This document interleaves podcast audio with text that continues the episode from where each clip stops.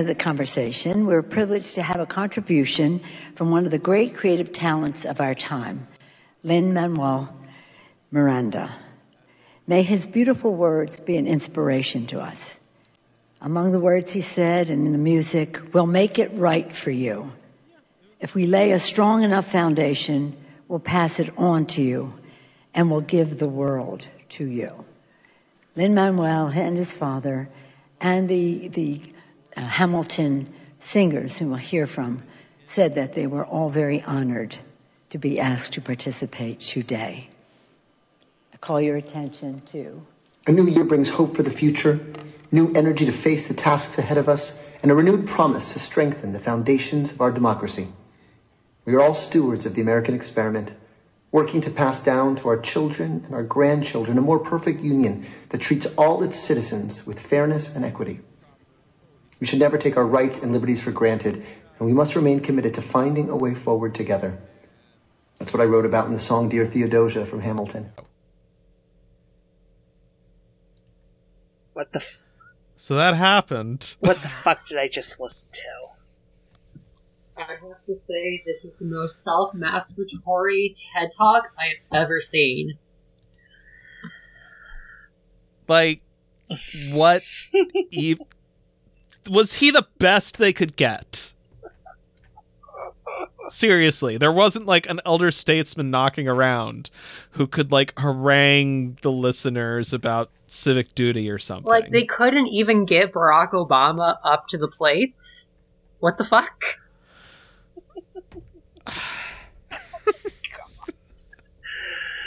I just. Duh. So, this is the vaunted liberal response to January 6th. and this really was a thing that happened during the like whatever the hell that was they did on January 6th, 2022. Mm-hmm. Like it was very solemn and important. Like I got that. Yeah. I mean, it's like. I realize, you know, there should be a bit of gravitas. You can't have yourself screaming and pissing yourself and, uh, you know, yelling at the security guards to, like, barricade the fucking chamber. Um, like, you can't have that. Um, you can't reenact that. But it's like, ah, come on. You know, it's like I'm starting to understand why some people among us just don't take J6 seriously because, like, the liberals don't seem to. Like, I'm having this dawning motion in my head that they're just gonna keep the Hamilton cast, like, you know, in the ready at the Capitol building. So the next time something like this happens, you know, the cast will come out, do their singing, expecting that it's gonna do anything at all to stop another coup. The Hamilton QRF. Totally. We need to station a quick reaction force of Hamilton singers in order to stop the terrorists.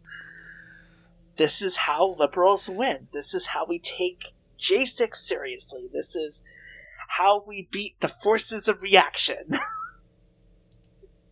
At least, you know, as far as we here at Chop Shop Economics can see. By the way, welcome to the show. As always, I'm Dr. and Spider. Miss Silver. And I'm Harley, back for the first time ever in quite a while. Oh, yeah. Good to have you back. Oh, yeah. Definitely. It just hasn't been the same. But, let's see here. Oh yeah, so this episode this one's going to be a bit different. We're not doing the usual weekly thing again. Mhm. We're still not. Like we'll get back to that. Or like, I don't know, maybe we'll try something different. I mean, we've changed format before. Yeah. Um, I mean, it's like, New year, new formats? maybe. sure, why Like- not? instead of doom scrolling for your benefit, maybe we should just talk about the issues. Like, you know anyone can regurgitate news. It takes special ability I- to bitch about it. Exactly. Well, and you know, I mean, we we do have to acknowledge that as of time of recording, 2022 has not so far managed to introduce a new lethal pandemic because technically Omicron started in 2021. Um get a like, you know, near miss with World War 3 or have a coup against the US government att- you know, attempted. So, you know, Mhm. Good job, 2022, for clearing a really low bar. And no, Kazakhstan doesn't count. We'll discuss it eventually, Yeah. but not right now.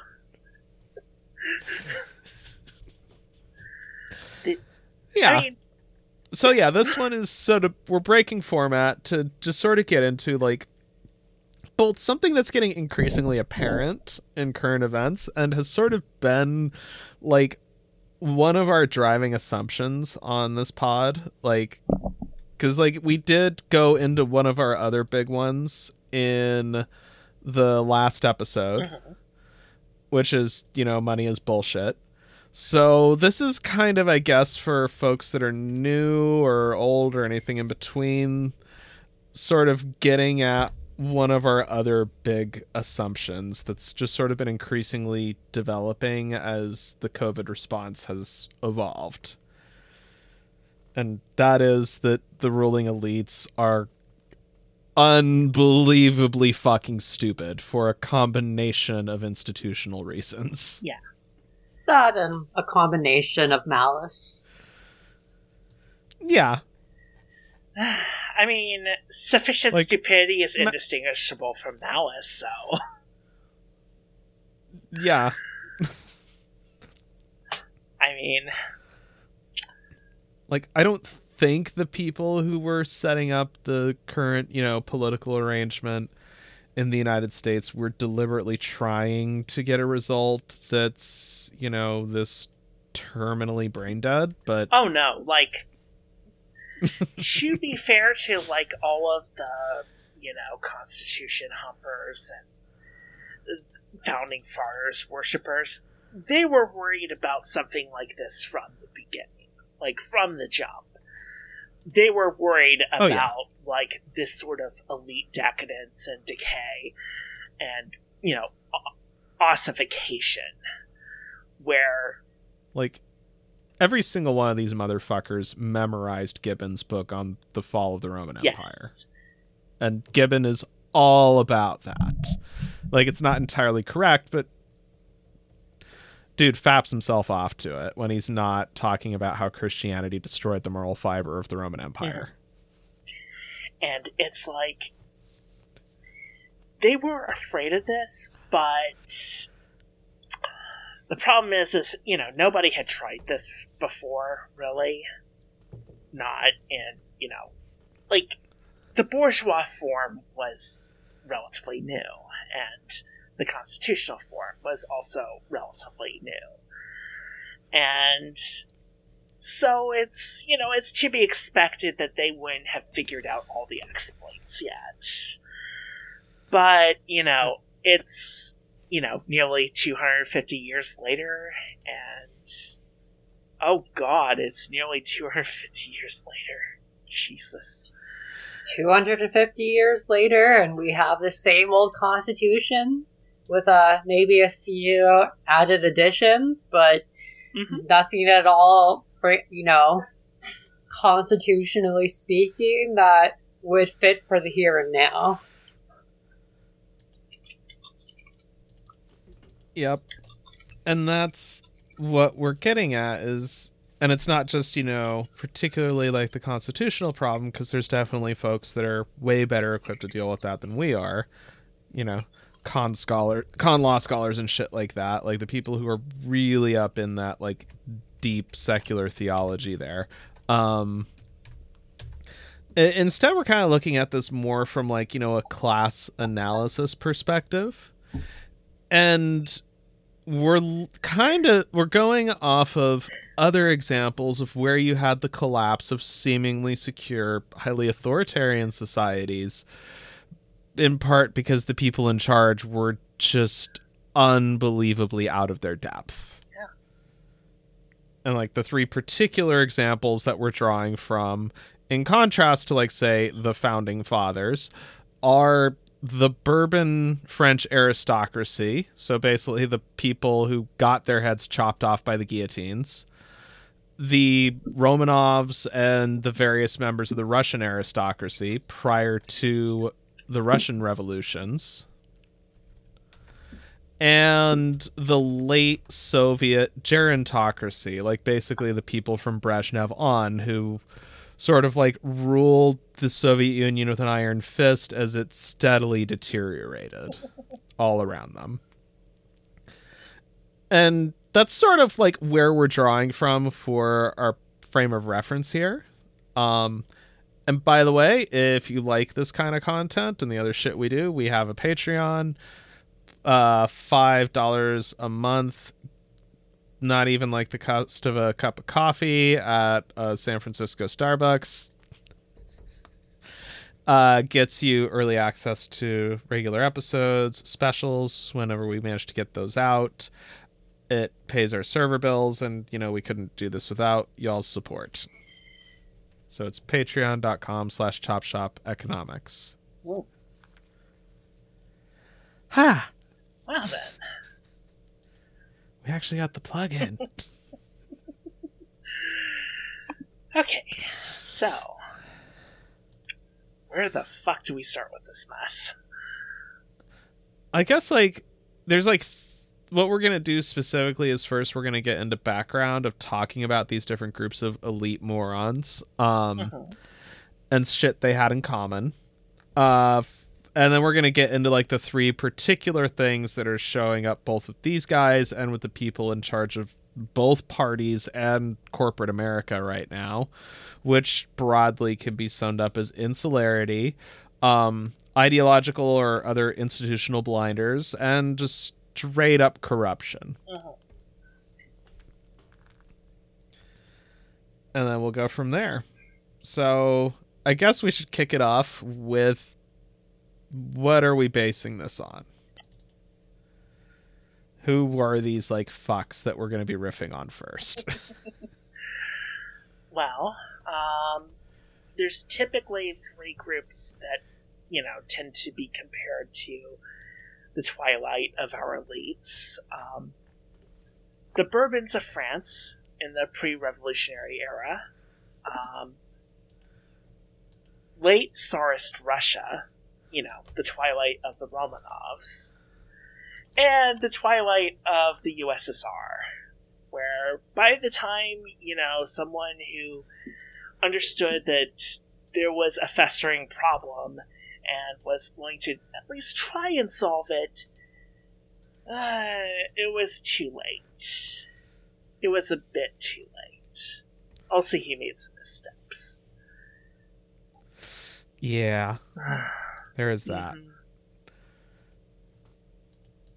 Yeah. So, what are like shit they have in common that fit with what we're talking about? Like, first, materially speaking, because you know we kind of do materialism here from time to time and don't just stick to you know idealistic explanations for shit. Um, all of these groups enjoyed a significantly greater degree of wealth compared to the ordinary folks within the different societies in question. Yeah. Like the difference in terms of quality, like the difference probably within the Soviet Union wasn't as sharp, but when we're talking like Bourbon France or Tsarist Russia, like the difference of experience between like someone who was in the aristocracy versus like your average Russian subject was like stratospheric. Yeah. absolutely like it's arguable that serfdom had truly ended in in Tsarist Russia in that even that late period. Like, sure, it had been formally abolished, but had the relations changed? Not really. Not enough to like, you know, change the mode of production. Not enough to like really get things moving on you know, great power competition with the rest of Europe. Um, oh my Yeah, I- god! Like, like if you when we talk about uh the sort of changes that we saw after the abolition of serfdom in Ru- in Tsarist Russia, um, it's often said like that uh, for industrialization, like Tsarist Russia basically had to feed peasants in in order to industrialize the country. mhm. and that was, and part of it was like, you know, workers in that sense were an institutional threat to the power base at the time. Like industrialization, you know, gives the worker enough leverage over important functions of the state, of you know the smooth progression of the economy and such. Just enough that like you know, some nobles may lose their position or lose rank or, you know, all sorts of other fun bullshit. Oh yeah. And when we're looking then to jump back to like the bourbons in France, like particularly in terms of, you know, just lived experience, I like if you were like France didn't have serfdom, mm-hmm. but you know, if you were not like a member of the tiny bourgeoisie or the aristocracy or the clergy, your life was mostly you're going to be a rural worker or maybe an urban artisan if you're really fucking lucky.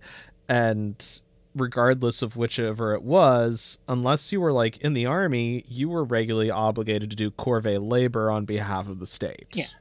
Which was how France built their infrastructure was by going, fine, we're just going to whip some peasants until they do it. Um, so like this was not an obligation, by the way, that the aristocracy ever had to deal with. Yeah.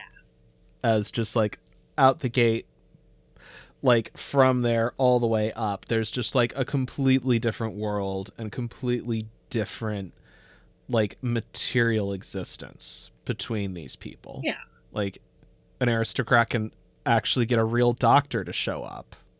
I mean, they're probably gonna like stick him with leeches or something, totally fucking useless. But you know, maybe that'll actually work this time. Who knows? Hope springs eternal. It's like maybe this time the answer is leeches, and that you can get the leech guy on call was a good thing. You couldn't do that if you're like you know eating like French onion soup out in the field or something. so, um, like and yeah like soviet ordinary soviet citizens i mean i wouldn't say they were anywhere near as immiserated as you know french peasants or russian serfs but there was definitely a world of difference between i have to stand in line between to get my regular staples and higher members of the party being able to get whatever they want on call. Yeah, like like that that was a thing people could see in their li- lived experience. Like I think one of the uh, unique characteristics compared to the, you know, pre-revolutionary France and late Tsarist Russia versus with uh, the late USSR is that in late USSR you had this uh, gerontocracy that had like a cl- that had acclimatized and had built up, and you, you know, and was not allowing the younger generation to take power. Yeah, and on the economic front, you had like 10 years or so ago from like the 85 Gorbachev era perspective, like you had like a surge in consumer goods, even if they weren't necessarily great. And now they're starting to be pulled back because in between we had like the oil shock in 79 and all that, uh, all the fun shit that fell out of that because basically the USSR happened to get lucky that you know they could go petrostate basically. And that sort of. Sort of. And that's like you know it's the resource curse you know? Yeah. that they zigged when they should have zagged and they got stuck in. And it's that happens a lot. Like there's whole reams of like research that's been written on this. Yeah. and it's like what I want to emphasize here is that it's not that like you know all of a sudden everyone was eviscerated because nuclear war or something. It was uh, because you know conditions started to improve and then abruptly they got yanked back, um, and part of that was like well, part of that was because you know the party was you know. Yeah yeah.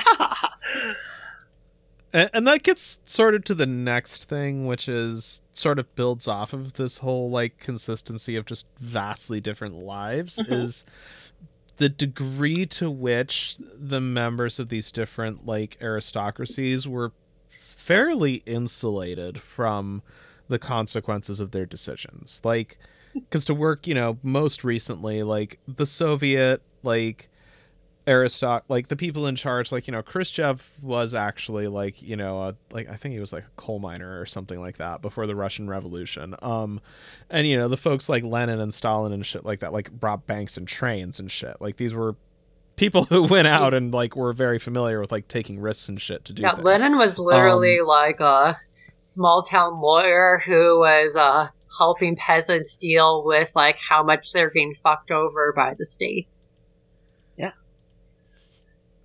Yeah.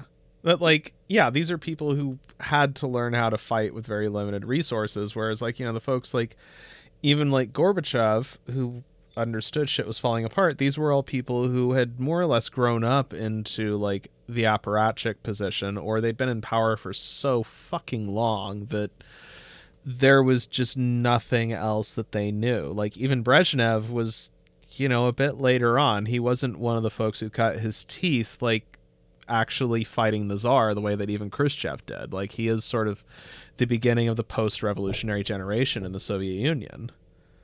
Yeah. So like these are people who are not like they're folks who are used to having power and used to basically being able to get their way. Like, you know, certain Supreme Court justices. Um and it's like the other half of that is like in very real terms it's like you know the the soviet union was in this sort of twilight state the revolution uh, the world revolution had basically hung fire and I mean, who's gonna ride to your rescue? There, there isn't, yeah. and it's like there's also you know the specter of nuclear war. If you try to like push your luck, try to like get things moving, so like there isn't really this how to put it. Like there's nothing that's allowing them to change the fundamental parameters. Yeah. like they're they're basically stuck waiting for Like shit they have no power Yeah. over. they're waiting for something to happen you know outside of their circuit they're waiting they're basically waiting for things in the west to fall apart so that they you know revolutionary politics can start happening again so that you know history can start happening exactly. Like and then you get to like to roll it back further, then you just get the Russian aristocracy who in fairness, you know, did have fairly recent experience with the 1905 revolution, mm-hmm. but still were, you know, of a tradition that for like, you know, basically half of a millennium at that point or almost had ruled with like the absolute sanction of God no question, no dispute. Like, if you wanted a shorthand for like brutal authoritarianism anywhere in like basically in Europe or like the Americas or whatever, you would say things like Russian despotism because they were like the absolute monarchy that was seen as like as much a fucking fact of existence as the sun. Yeah. And Like these are people who even with the whole serfs being let go still basically were living the same lives as before. Yeah. and it's like with that, you know, I mean, with the gerontocrats, you know, falling into that holding pattern as, you know, as they ossified, that, you know, that was at least understandable. Like, with, with the Tsarists, it's like, you know, they got divine sanction for their ossification. Like, they have no reason to change anything. Like, this is the way it works, this is the way it has always worked, and it's best not to question things unless they prevent us from, you know, performing the functions of state.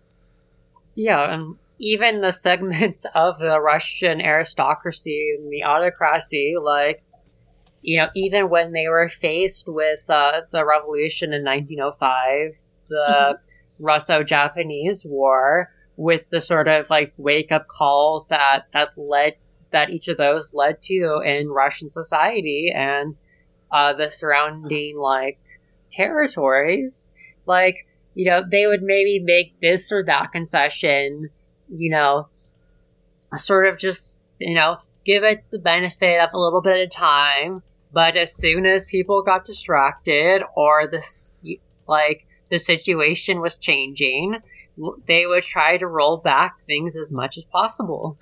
Yeah. And it's like, you know, you'd think that getting rinsed by a country that, like, 45 years ago was basically nothing on the industrial stage. Like, you, uh, you would think that that would have woken some people up. Or like watching as the still very much a minority of the Russian population working class managed to grind the mechanics of sustaining that war to a halt when they were like, yeah, we're not really all that interested yeah. in dying for the czar anymore. Or sending out anyone else to die for yeah. that matter. I mean,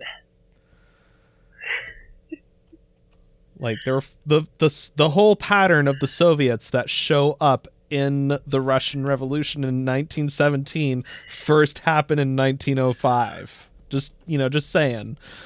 And we're totally not, you know, sneaking up on 12 years out from Occupy. Um It's like yeah, I mean they didn't want to drown in Japanese territorial waters. like, yeah, or like go freeze in Manchuria. So, but you know, they had the wake up call, and there were elements that were trying, but they still just like even as you know you're describing Harls about the like them offering concessions and extending them, I can almost see them like standing around being like, "Yeah, well, what are they going to do? We've got the Cossacks. Yeah.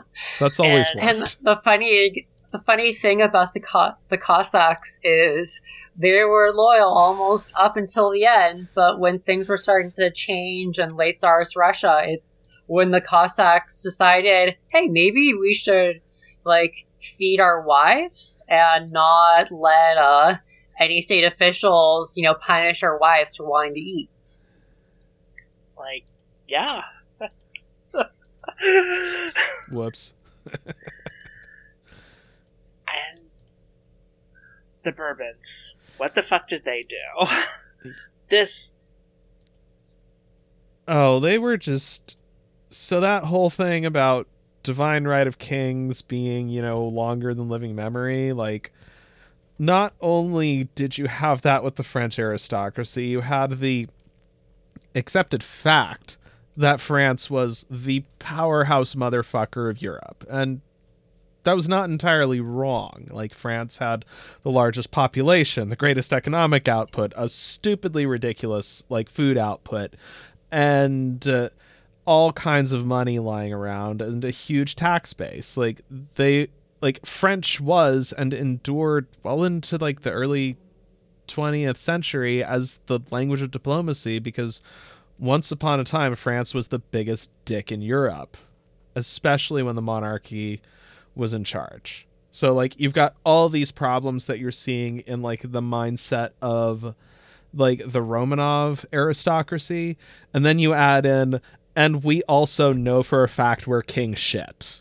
Like we're not just like a long-standing autocratic tradition. We are the most successful power on the continent.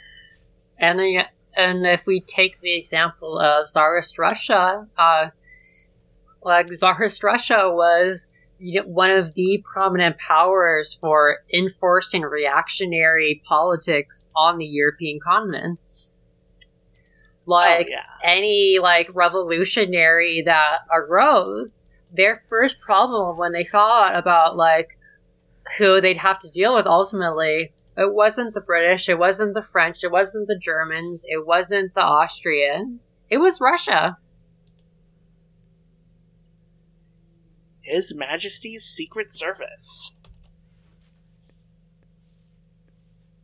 or just Yeah, His exactly. Majesty's armies. like Russia did not give the single slightest fuck about other people's sovereignty Yeah. if it came to crushing a revolution, and they could draw a straight line between Like there and St. Petersburg. Like what I was trying to get at was like this is they have a very impressive um repressive apparatus. Like uh, people some people have this idea of like you know the current american deep state as being like this all-powerful entity that can that is manufacturing all dissent and all consent. And so you know you don't need to rebel because uh, blah blah blah. Um, there's no point. Everything is a cia plot. Um, i mean Let's look at the CIA plots to kill Castro, including ones that absolutely Yeah, came out like- of Looney Tunes episodes. There's also uh, Come on. that one case where uh, they sent uh, an assassin an assassin to kill him, who Castro ended up seducing, and they slept together multiple times. Like they're not the Okhrana here. we Yeah. did not send our best to Langley. I'm sorry. We just And, didn't. like- Well, let's re- let's remember like Bolivia for a hot second. How'd that turn out? Like Elon Musk being like, "I'm getting my own personal coup that totally doesn't have at least CIA assets involved," and they completely shat the fucking bed. This is like a Tuesday for the United States Yeah. in any Yeah, other like, time period. Come on. know, yeah, earl earlier on in history, when you had uh, Hoover in charge of the FBI, any revolutionary who wanted to make a change in the United States, Hoover would wipe Hoover and his agency would wipe them out very, very quickly. Like he, like he and his agents, the apparatus he built up, could like get a very accurate idea of what revolutionaries in their own quarters like were thinking, what they were doing, like had a good sense of where they of where the momentum was, what points they could hit.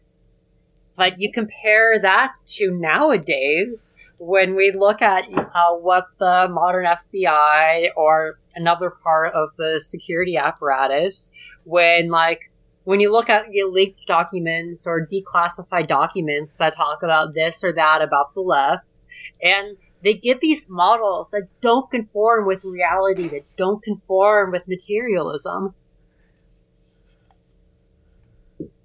Wasn't there like one that came out from Portland that the feds were all like, "Yeah, we've tried infiltrating anarchist groups, but it involves too much fucking reading and it's not worth it because they'll figure it out in 5 minutes." and then just like even It's like I don't know what anarchist groups they're, anarchist groups they're talking about, like but even like regimes when they have a sharp uh, repressive apparatus like czarist russia like had a, like a repressive apparatus that could come down hard on like you know any leftist and radical in its quarters.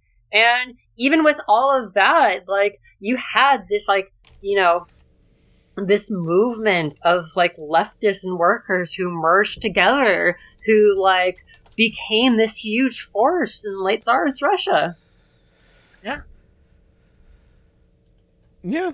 And it's, you know, that's worth keeping in mind that these guys who have just this inculcated hubris, and it's not, you know, undeserved, may actually have like a lot of confidence that's really misplaced. And they're operating as if everything is working normally, and it's not. And that sort of gets to like the last part, which is, you know, the United States, in a very similar way to all three of these periods in history, has mired itself in significant amounts of indebtedness. Now, granted, the way sovereign debt works means that's not really a problem because finance is fucking black magic at this point. Um, and all that matters is America says the dollar's good, so that's good enough. Um, but yeah, without getting into that shit too much, it is fair to point out that from the 1960s to present day, the United States has gone from a net creditor nation to a net debtor, which is something that it has in common with these other polities.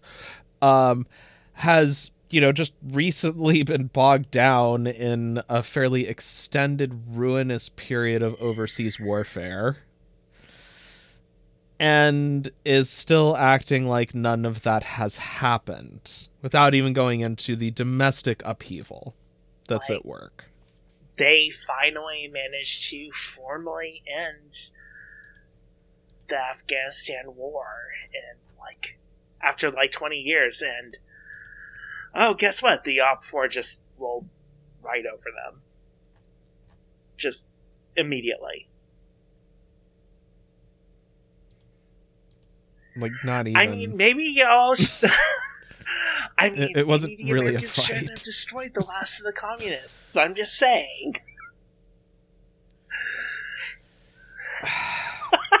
it, yeah, but and, and just everything involving U.S. policy in the Middle East since 2001 has just been a fucking disaster. Like, like we're not just talking like serious policy reversals. We're talking like the U.S. got itself into at least two Vietnams, minus the like, you know, officers being regularly fragged by their soldiers part and a bunch of And, other like- smaller fuck ups along the way while also Yeah, losing and like we look at like our military nowadays like there have like been major problems with recruitment. Like you know even with the poverty draft you know this or there like there have been number issues that have made it very very difficult for the military in recent times we have a military industrial complex that because they have optimized around their equipment being as cheap as possible have also gotten a really poor quality of equipment as possible. Um like we look at like a lot of like you know ships or airplanes and it's like it's a disaster. You look at the pacific fleets uh you know barely functioning.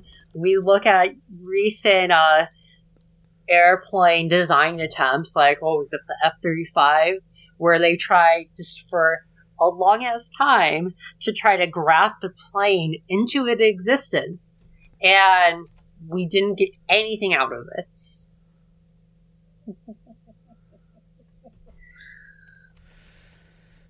Yep, we mostly managed to lose a bunch of wars that and we need to be have like in the first you know place. an increase of division within the military itself where you know a lot of lower ranked soldiers and officers have realized that like oh maybe the united states isn't like the moral power in the world and maybe i need to fight for something better hmm. Like, here's a small example of that um, because I went and decided to poke around and what's happening with the F 35 right now. Um, it turns out that the Marine Corps has been having problems deploying their F 35Cs and Bs because they don't have enough pilots. they have one attack Whoops. squadron working right now. Um, it's not B oh, series, it's C's. Um, they were supposed to be getting B models. Um, that was the whole point of Joint Strike Fighter. That's why, you know, it's such a shit show because it has to be like, you know, vertical takeoff, short landing. Yeah, well, short takeoff, It's gotta do landing. everything. Um, and it's got to do everything, and we're now at the point where it's starting to be deployed. This big, expensive fucking boondoggle, and we don't have any pilots for it. And the hilarious thing to think about is even if, you know, we manage to get a decent number of these aircrafts and a decent number of pilots, They're whether literally cutting the order. They're Yeah. literally cutting thirty five yeah, exactly. But yeah, even if you got a decent number of both, like if whether you look at you know Russia or Iran or the PRC, like these are places that have you know built some of the most top line anti-air weapons in the world. That if the United States were to try to enter into a conflict with any of them, our air force would turn into what air force? Yeah. I mean, it's like, I mean, even Russia. Yeah. It's just it's the graph plane. And it's like everything else. It's like why it's like on average five times as expensive to do any kind of public works project in the United States as it is Like, anywhere else on the planet because of just how many layers of just graft that you have to like fulfill to like I mean, shit. Look at the California high speed rail. Like, because we, you know, we've riffed about like Kaiser Newsom and California being one of the more functional parts of the United States. And let's look at this for a sec. Like, this is a project that has been approved by the voters, received additional funding by the voters in the legislature, and all kinds of support from all up and down the state. And they still haven't built any fucking track in 10 years because they're still stuck in court over Oh NIMBY God. bullshit. Like, back to the Like, and because of like fucking freight lines and commercial rail and just all this bullshit.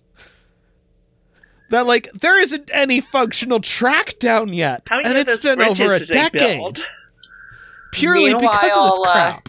you know, look at the PRC, which, you know, started their high speed rail program, you know, I think around a similar-ish time, like with, and like in the amount of time between time. then and now, like has some of like has rapidly expanded all across the country.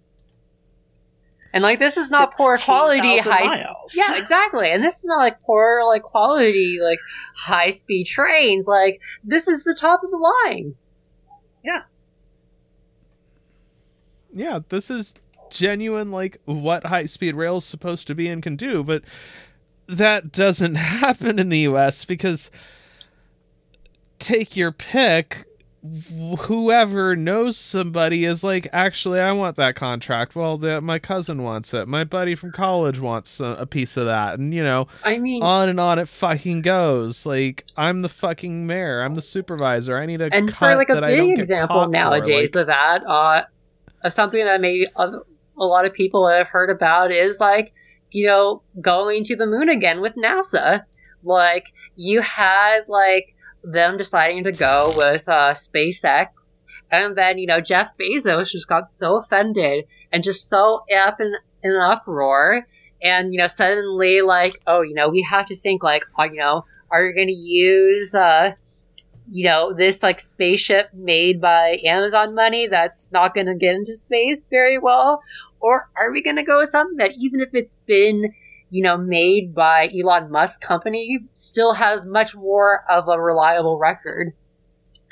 Yeah, like Bezos doesn't even have a second stage. Like his big stunt, you know, several months back was like they did it on a first stage as like a demo. And the problem is is that in order to like fly an actual rocket that people take seriously, you really need more than one stage. And wouldn't you know it, they don't have that stage designed yet. And the mission is in 2024, so, you know, good luck qualifying that rocket. and Bezos wants to whine Yeah, about him not is- getting the contract. Well, no shit, you can't deliver.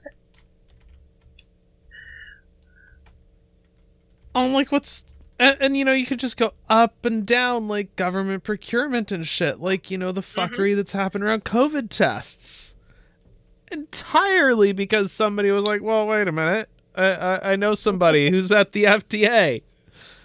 Mine costs more money. Fast track mine. And also, there was like, let's see, you know, the whole, um, oh, we should start getting rid of, we should start getting rid of tests because, well, you know, we don't need to make anymore. This is almost over, so let's start clearing out and destroying this inventory. Um, Because you know, just in time logistics, nobody has any fucking Like, warehouse space. going back to the F 35, like Russia, a country that is well known for its craft, uh, graft and corruption at all levels of the defense industry, has managed to produce not only an F 22 beater, but an F 35 beater, the Su 75 Checkmate. Um, the Chinese did that too. And it's. That- yeah. That's a great code name, I by the way. like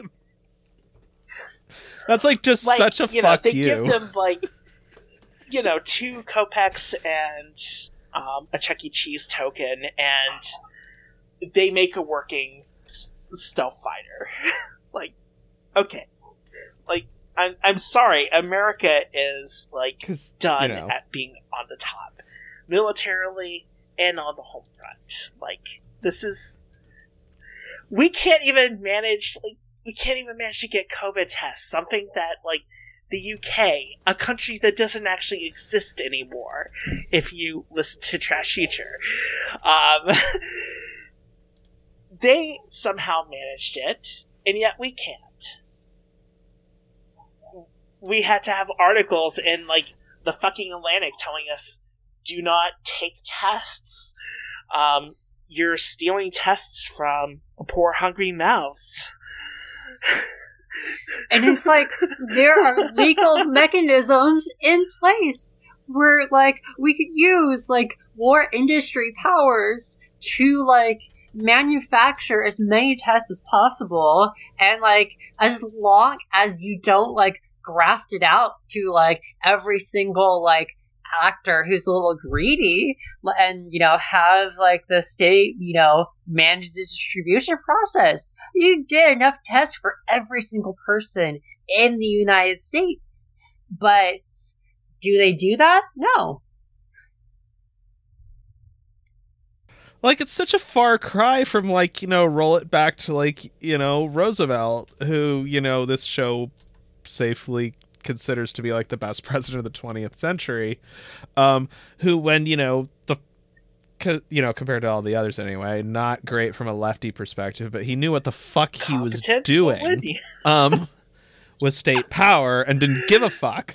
Like when it looked like hostilities were breaking out in Europe, he uh, like grabbed a bunch of industrialists in and brought them in and said, "Gentlemen, I'm going to need you to start making me 300 bombers a day." And they said, "Mr. President, that's not possible." And then he, you know, said the 1939 equivalent of "suck my presidential dick and do it."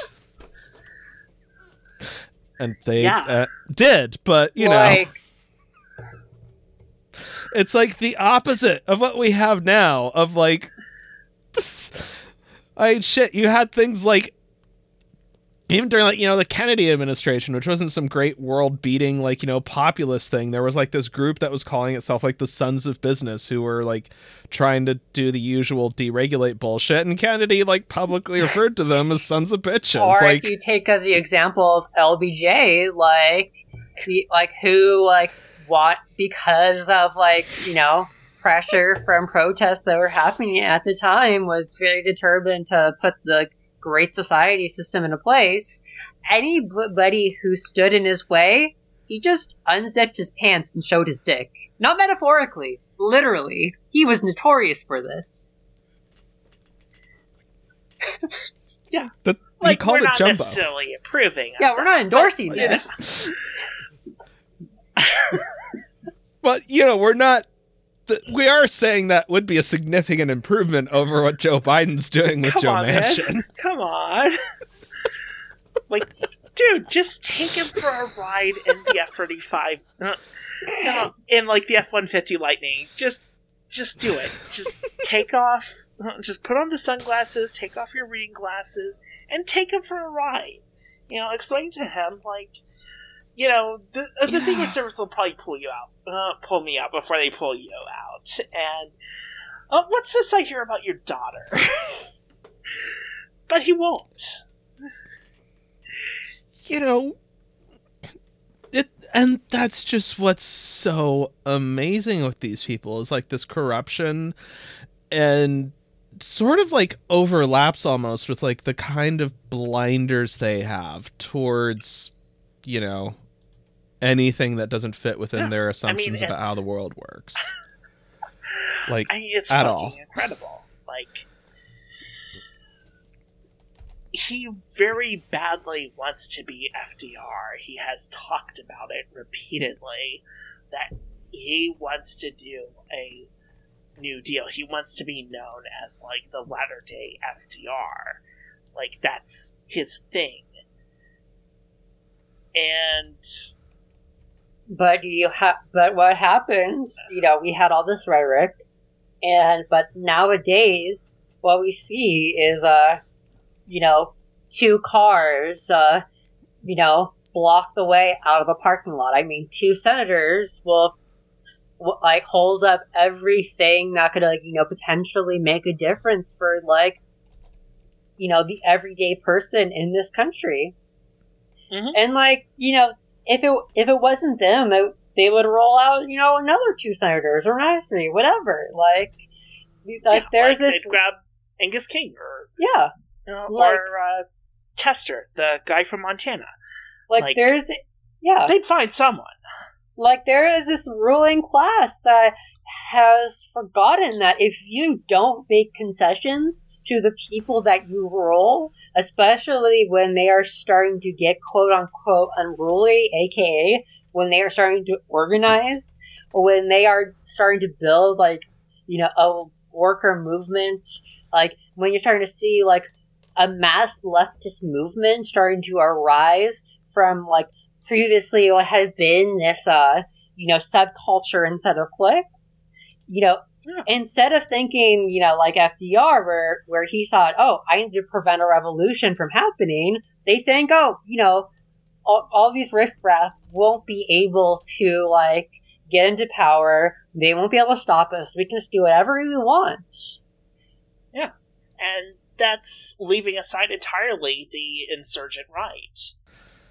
Like, you know, who we opened the show up with. Yeah. like that is literally that happened. We're not making that up. You can Google that shit. It is like that was a centerpiece of the whole like whatever the fuck that was pageant on January 6th, 2022 to commemorate 2021 and it's and like compared to what, you know, governments have actually done when you know, people try to stage coups or other things that sort of fundamentally challenge the legitimacy of the state. Would have killed them all, like no question. Oh yeah, like J. Edgar Hoover would have already had every single one of these yeah, fuckers like, like strung up with piano wire. Not would not have blinked. Like let's be real. You know, the current dictator of Kazakhstan would have just simply killed these people. Well, that's I, what he's trying to he do. He can't even so. manage it, and he's a you know uh, he's part of a state and a government that like you know we like that the UK likes that China likes that Russia likes that you know the business class really fucking love uh, Kazakhstan because they are so open to neoliberalism. and he's willing to step up and, you know, kill his political enemies. Like, what the fuck here? Yeah. Like, you know, in and, recent, yeah, like, attempted and, you know, coups in other parts like, of the world, every time when this has happened, like, the party in power has realized, oh, it's time to make a purge. Does you know, is that happening now in the United States? No. Is this podcast arguing that the Democratic Party in power should do a purge? No. I mean, that would bring down shit on leftists, like, in addition to the far right. And we don't care about the far right, but, you know, government per- persecution, you know, ends up falling on our side, too. Most of the time, actually. But it's just yeah. like this basic logic of power, of hegemony, that keeps a state in power, a capitalist state in power, they just mm-hmm. uh, they've forgotten it. Or they like convinced themselves it's not like what actual hard power shit is just not necessary cuz norms and shit. Like like cause like we were talking about this in the pre-show that there's like you know the season finale of West Wing in the first like the first season, um, it ends with like these two like neo Nazis literally taking shot at the president of the United States, and it's like a plot that has been building throughout the first season. So this isn't like some thing out of nowhere. This is something the narrative makes a big fucking deal about, and then you get into season two, and you have the explicitly Jewish uh, staff member who's having to be the one to argue against everybody else, going, but that's not morally right. That maybe the U.S. government should fucking crack down on neo Nazis because a couple of members of that movement, after sustained harassment by that movement, yeah. tried to shoot the fucking president. And the like the place it lands on is all the staffers being like, yeah, but isn't it better that we live in a society where there can be people who disagree with the go- what the government does, and the government just lets them just do their thing. And, and not exact words, but that's the gist of it. That would not even be a question. They would not even talk about it. Like, they might talk about, you know, um, do we need to like just kill them all, or do we need to like wipe all of their families out down to the seventh generation? But you know, when the deep state is like unleashed, like this is not a question. Like this is just not a question.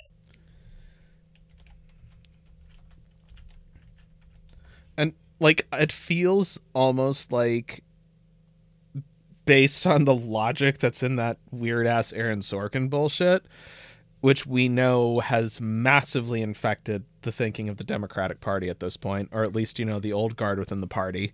Um, especially with all that shit in the Obama like oral history where all the staffers were like openly cosplaying like they were Yeah. from the West Wing.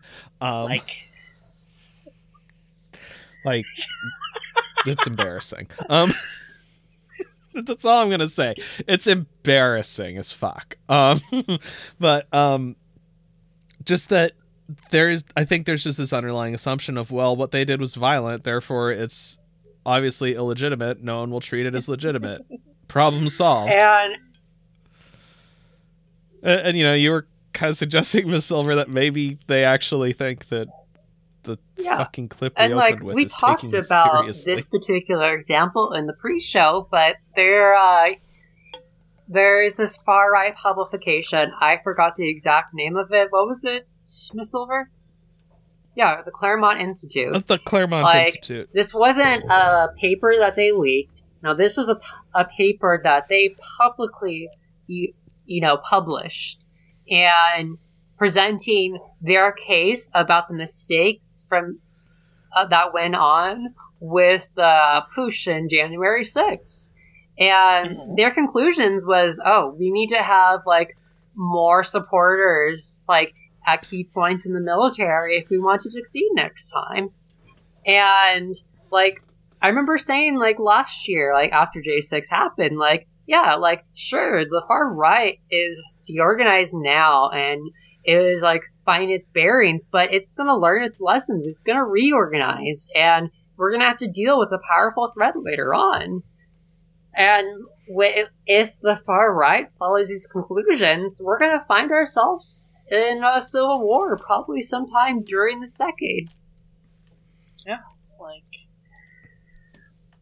I mean it's like the Claire the Claremont Institute literally wrote an AAR while these people were going oh we need to impeach Trump but we're we're, uh, we're not going to do anything else uh, oh yeah we're uh, we're uh, we're tired we're, let's just go home like they they were literally Yeah. writing an AAR being like, okay, we need to learn these lessons. We need to figure out how to make sure that next time we don't fuck this up.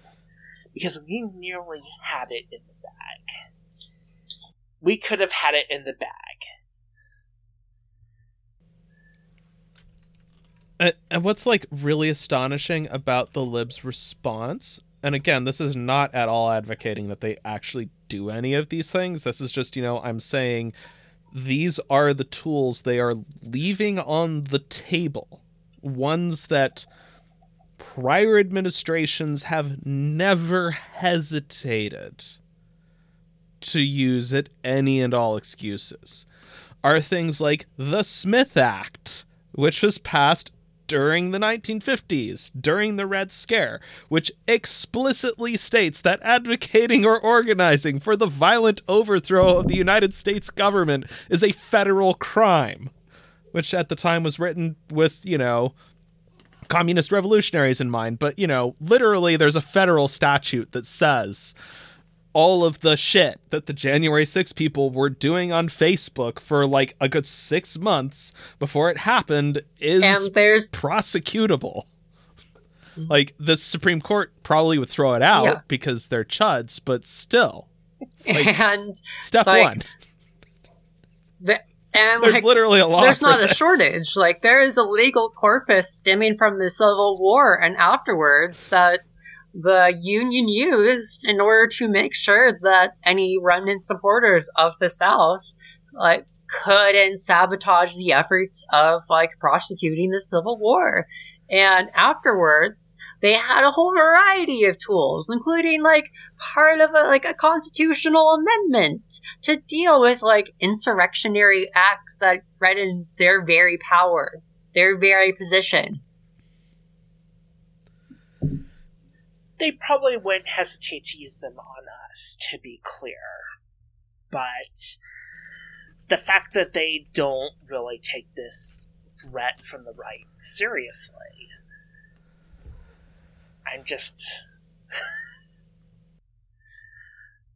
Well, and you, this kind of gets back to also the insularity thing of when you look at who it is that's taking it seriously, it's basically the members of the squad. Because, like, you can very appropriately, particularly around, like, the infrastructure bill, criticize the squad and the Progressive Caucus for how they've handled the past year of legislating. There's people who do that for their entire bit. We're not going to try to get in that lane.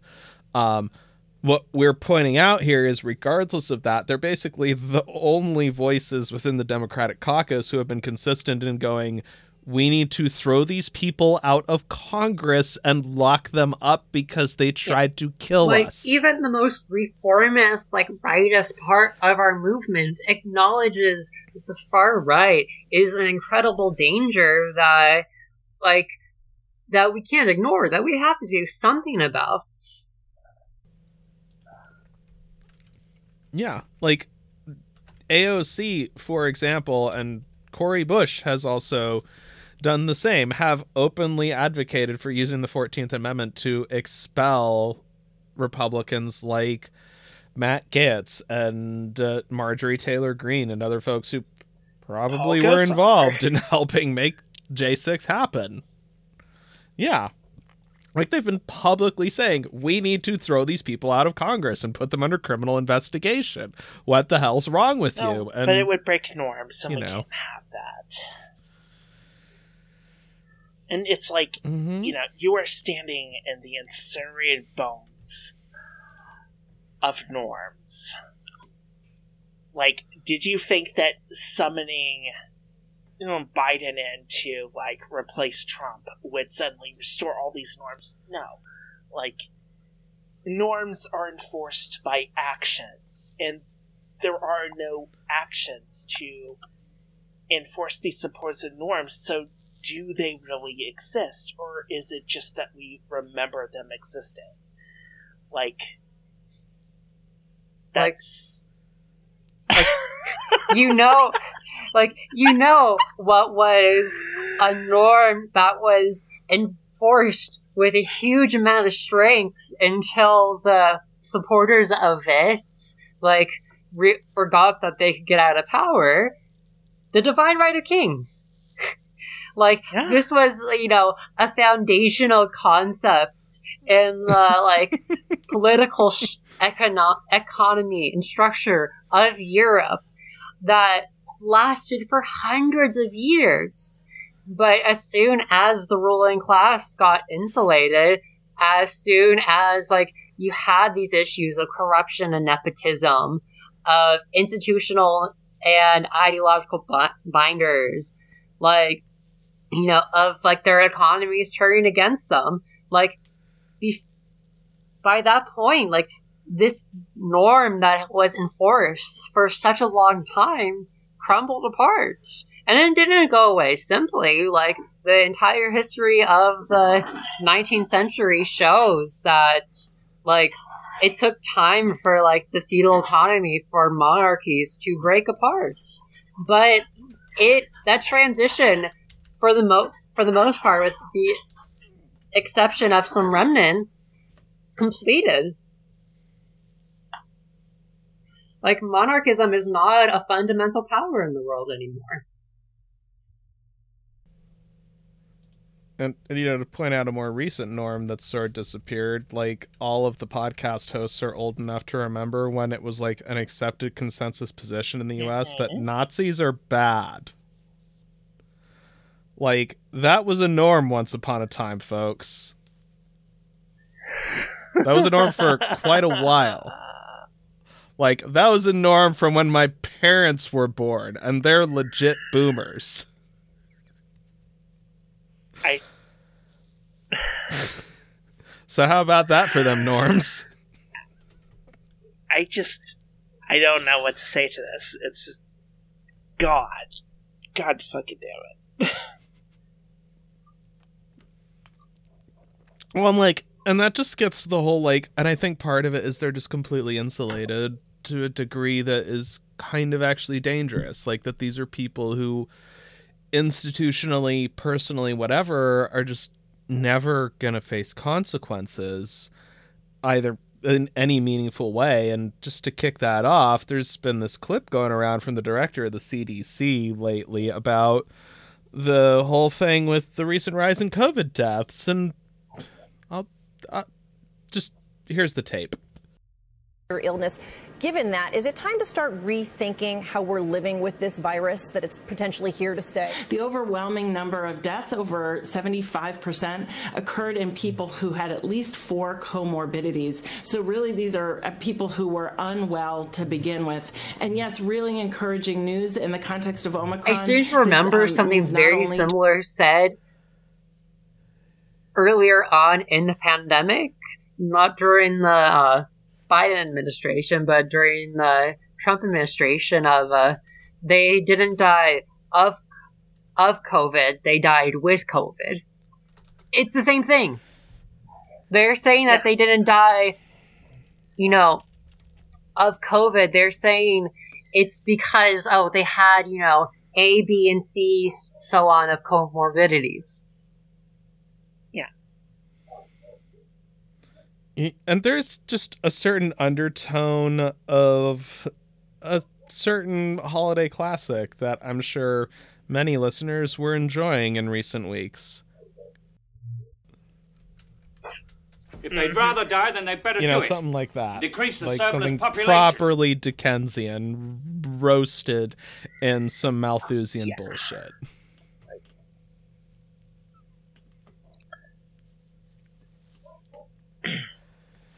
By the way, the Muppet Christmas Carol is the only real Christmas Carol. The end. I will not be yeah, debating no. this position. Yeah, uh, yeah, of course. And like the future, like Revolutionary uh, Union of America or whatever, like there will be a requirement of like at least seventy five percent Muppets in the movie, in each and every movie. I'm good with that. Uh, th- I think that would be a significant improvement for pop culture. like I'm just imagining the MCU with 75% Muppets and it's just already 75% better.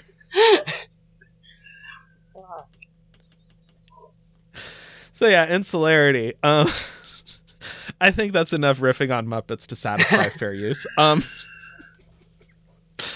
um, so insularity, like it's just this whole thing of that these are people who, again, because they have wealth and power and resources, are just utterly removed from consequences of their actions. And you know, from a legal perspective, the moment that every, I mean, arguably the moment Nixon got pardoned and everybody just sort of went with it, or when all the Iran Contra people got pardoned and nobody went after Reagan, but definitely when Obama refused to prosecute members of the Bush administration for any part of the fiasco that was Iraq. Like, I mean, I'm not sure which precedent y'all want to say was the turning point, but I'm pretty sure it's one of the three that was like, yeah, if you're in power, law doesn't matter. I think it's kind of the cumulative weight of them all at this point. Like laws don't matter if you're connected enough. like fucking Ollie North is like until recently the president of the fucking NRA and had a show on Fox. After doing yes. treason. like textbook definition of treason. Oh boy. so yeah, that like yeah, that that whole like legal thing of it seems that both parties have sort of nodding and winkingly said, you know, as long as you don't like literally kill more people than Hitler, we're gonna let it go. And um, like we're at a point where like the wealth gap in this country surpasses the, like the wealth gap that we saw in France before the like revolution and I would not be shocked if the numbers were similar for like Tsarist Russia before the revolution. Like, and there was, I mean, there's probably a similar perceived, though not as materially real one in the late Soviet Union. Like, if nothing else, because party apparatchiks could get shit on time and everyone else had to wait in line. Like, I mean, that's not the stratospheric levels of bullshit that is the distance between an Amazon worker and Jeff Bezos, but it's it is a mm-hmm. real inequality. And more particularly when we look at shit like the CDC director being like, "Yeah, I don't give a fuck if you die, you like poor degenerate peasant."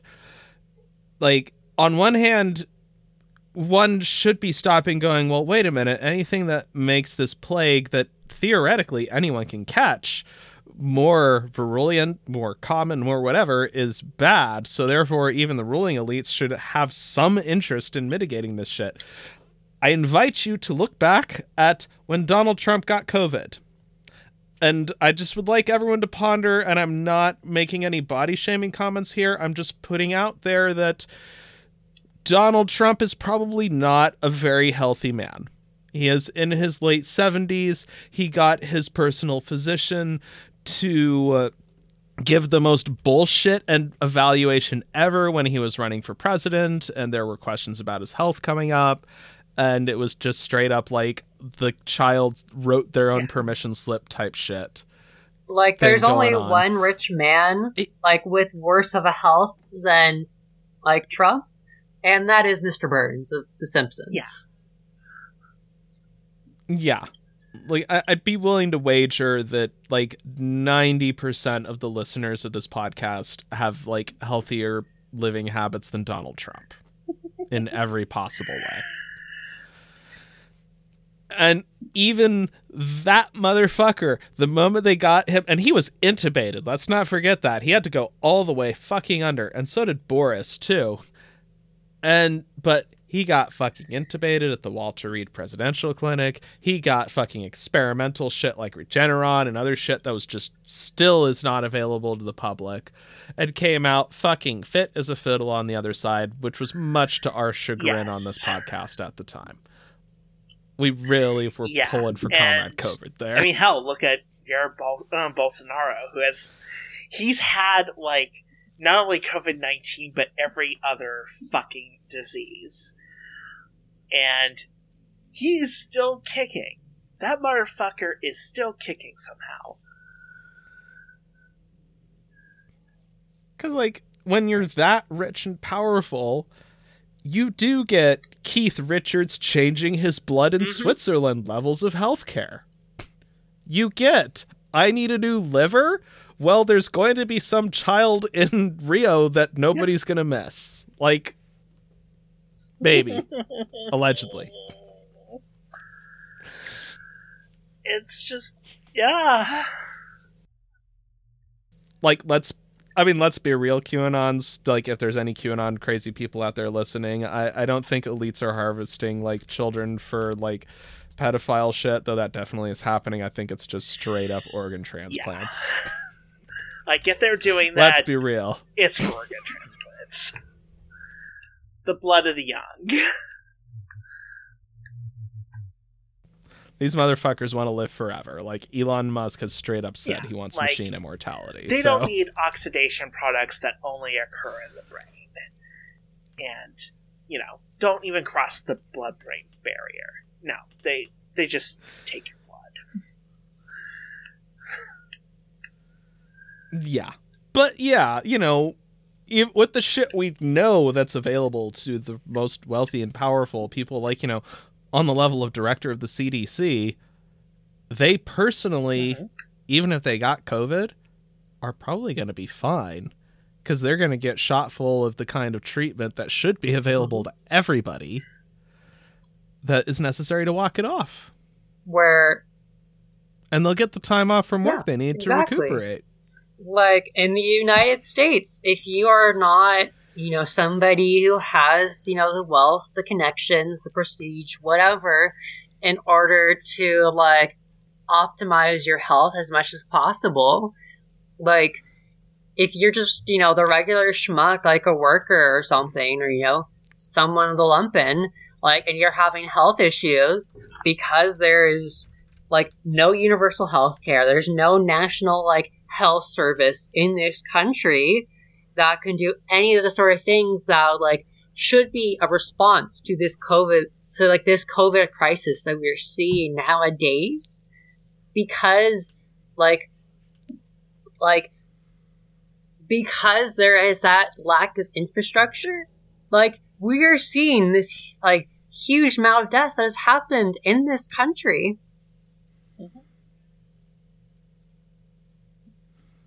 So yeah, we you could argue that I mean, we know for a fucking fact legally speaking there are no consequences for these people.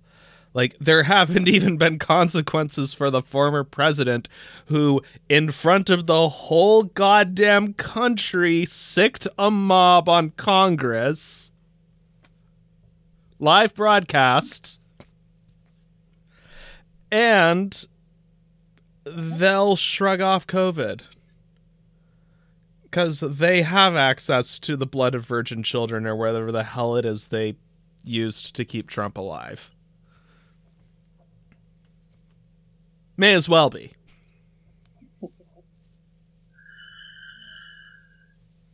Ah.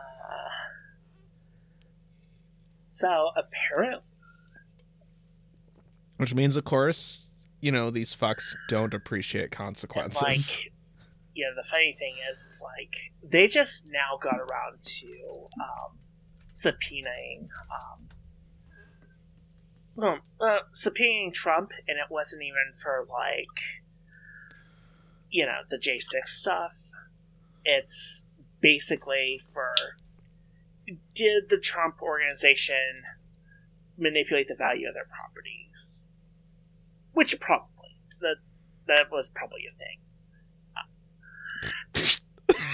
thing. are are you in real estate in the city of New York? and the answer is yes. Like, let's be real. Like, Like, come on. That's like going after Martha Stewart for insider trading.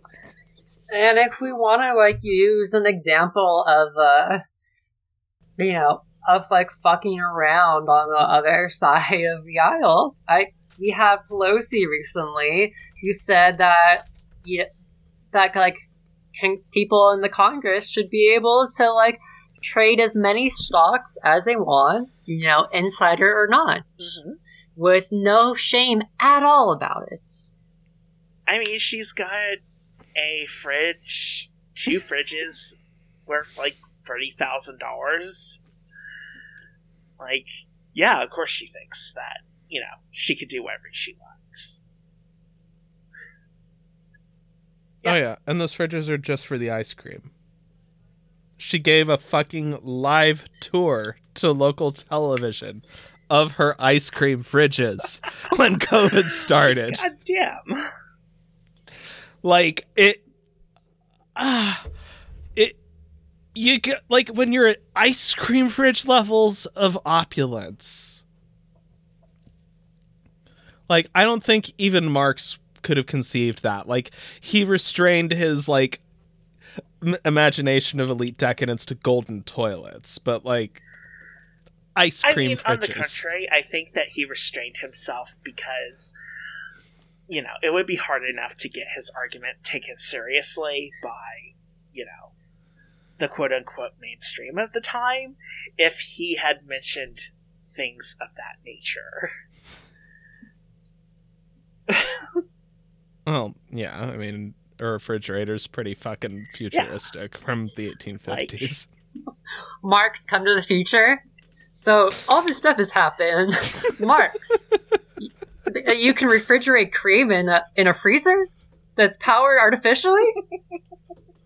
What? That that would be like in some order with wait, so you went to the moon, the moon That's a and place sky. that you can go, and you went there. and Like you actually did it. even worse, and you can't do it anymore.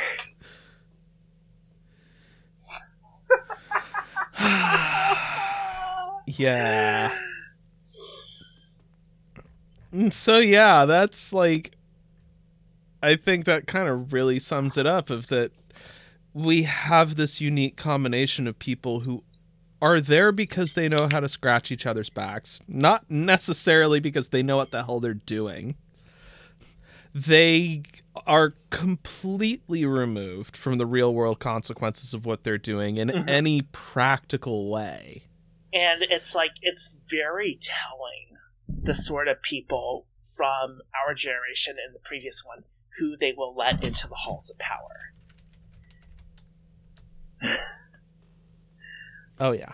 Like there's just such a rigidity that is like at least the Soviet Communist Party was flexible enough to let in Gorbachev. Just gonna say. As much as we've been talking shit on the gerontocracy of the Soviet Union, they actually had enough give to let this guy get an appreciable amount of power in the first place. Like shit still went haywire, but that's like better than I mean, the DNC. like to be fair to the gerontocracy, they weren't sure how to get out of the mess they were in. I mean, they were handed a almost impossible task to begin with, and this this is like normal state shit that you know the US Yeah. even the US has been able to handle even the UK has sort of managed to handle this stuff and yet we can't yeah, like this is like when we're talking about the gerontocracy, we have to remember they never were in a position of we are the preeminent world power with two oceans on either side. No one can meaningfully threaten us. Our economic core is an insanely productive internal market that just requires regular investment and keeping the graft down to a dull roar. Like they didn't have the advantages that the US did. And even like Tsarist Russia, they were one of the great powers of Europe, but they were not like, fuck you, we're the British Empire and no one questions us. Or, you know, Bourbon France, which was at its time the preeminent superpower. Like, I mean, fuck, right before the revolution, they just humiliated the British Empire. Like with all that shit in the Americas. Oh wait, yeah, the, the US has something to do with that. But Like, like there is like at least like that the gerontocracy they have material things excusing them like this just pushes the fucks we've got even further in the wrong Yeah. direction like our ruling class, like took that long list of advantages and just started throwing each and every one into the fire. And if they could somehow drain all the oceans in the world, they would get rid of like the two ocean advantage too. Mm-hmm. And don't give them any fucking ideas. Some dipshit on wall street's probably gonna write a position paper on it. An oceanless commerce world.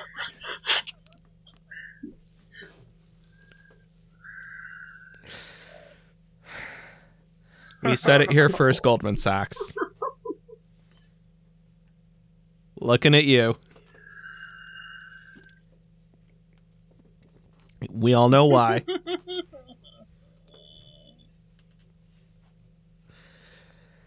Uh, yeah. It's like it's what's so astonishing is that these are people who even now even with very legitimate questions about the loyalty of the security services they still have enough power to do a lot more than they are. I mean hell they can't even manage a proper red Yeah. scare like for fuck's sake they couldn't even do that to distract from everything couldn't going shit brown faced either which would be even easier to sell that was like gift wrapped to them delivered on their porch With like a shiny ribbon. with a fucking Yeah. bow even Rupert Murdoch was ready to let the bastards twist in the wind for a hot minute. Ah. I mean, it's like Look, you could have just like, you know, gotten Bloomberg, you know, thrown thrown him into like the head of like I don't know some like security agency, and he would have like hung all those fuckers. He would probably have hung a lot of the left, but uh, that's Bloomberg for you. Yeah. You know, and again, we're not saying we want to see the federal government do any of this because, you know, we probably would be some of the people who get it in the neck. But, you know, it's really telling that the US political class is faced with so many different problems and so many different crises that it has legal, institutional, and other means to deal with that are just sitting on the table. Just gathering dust.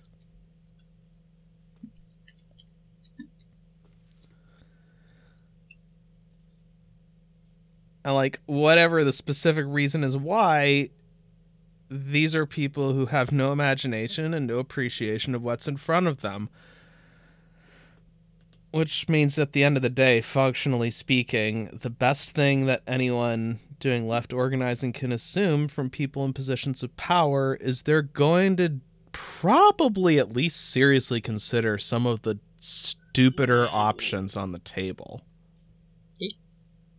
Which include the ones that just don't work. You know, be prepared for uh, every federal building in the United States to have a obligatory Hamilton cast, you know, in the building at all times in case uh, somebody tries to occupy and invade it. Yep, like I said, we need a Hamilton QRF.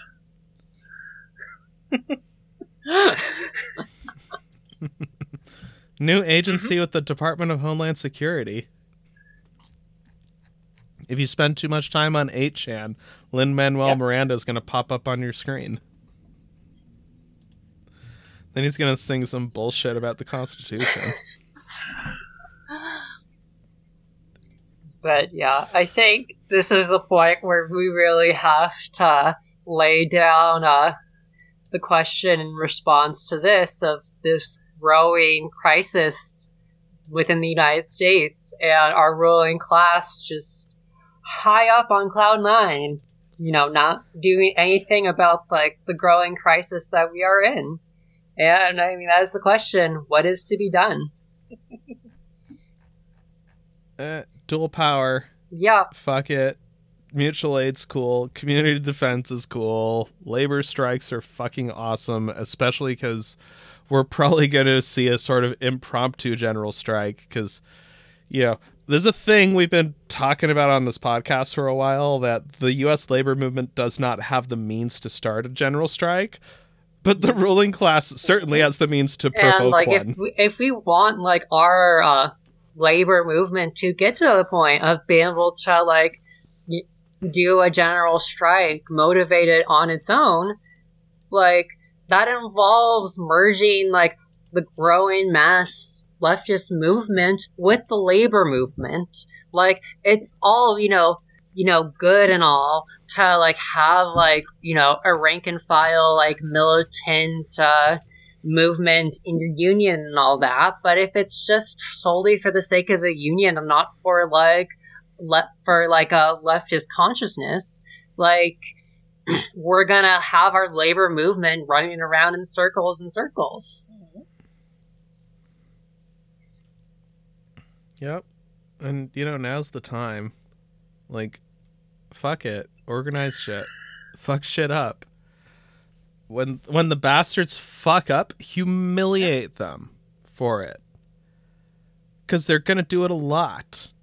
And people are to remember that shit. Like and you know, I mean, this podcast has never been up on electoralism, but you know, if you are with the electoral folks over in the DSA, now would be a great time to start putting knives in the backs of seemingly safe Yeah, like this is the time to be putting like like discipline in place for the people that we elect so that they become tribunals for the working class. Like it's time that we demand a new constitution.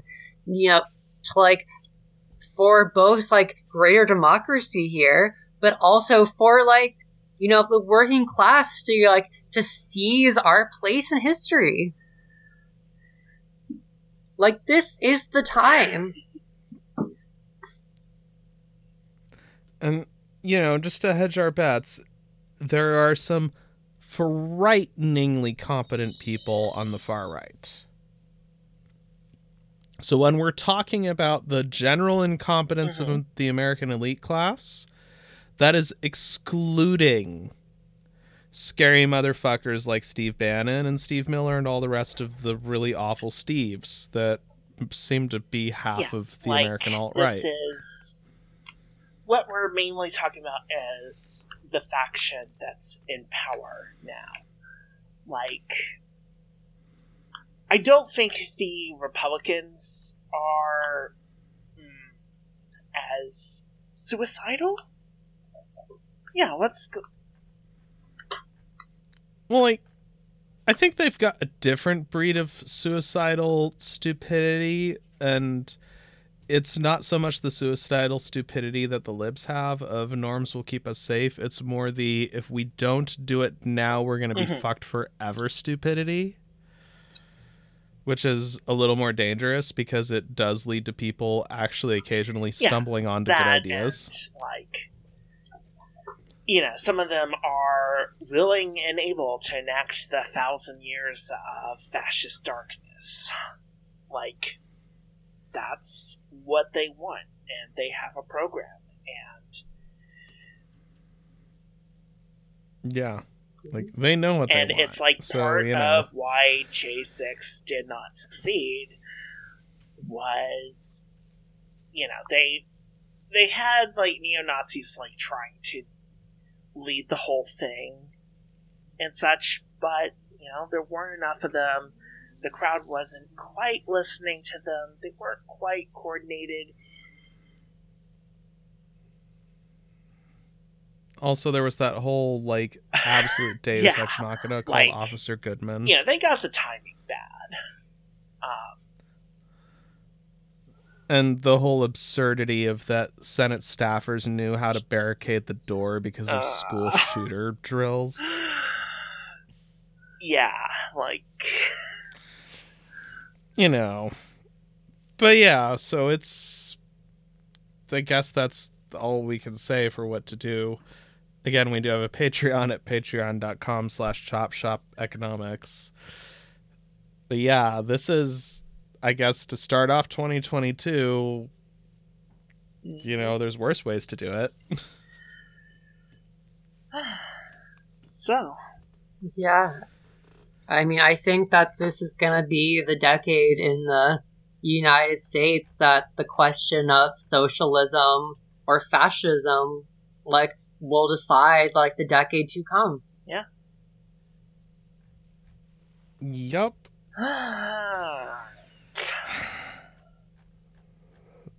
So from all of us at Chop Shop, back for the new year. We dip our, uh, Good luck. we dip our eyes into the loom of fate, so you don't have Yeah. to. We're the ones that are shotgunning our SAN rolls. Yeah. You know, I, I took six sanity damage from all of this. You know that that is hmm. an improvement over when we started. For I I think across the board for everybody. Ah, anyway Cuz we were like chugging that like fucking SAN damage like it was water. Once upon a so time. yeah like bye everyone This is hard.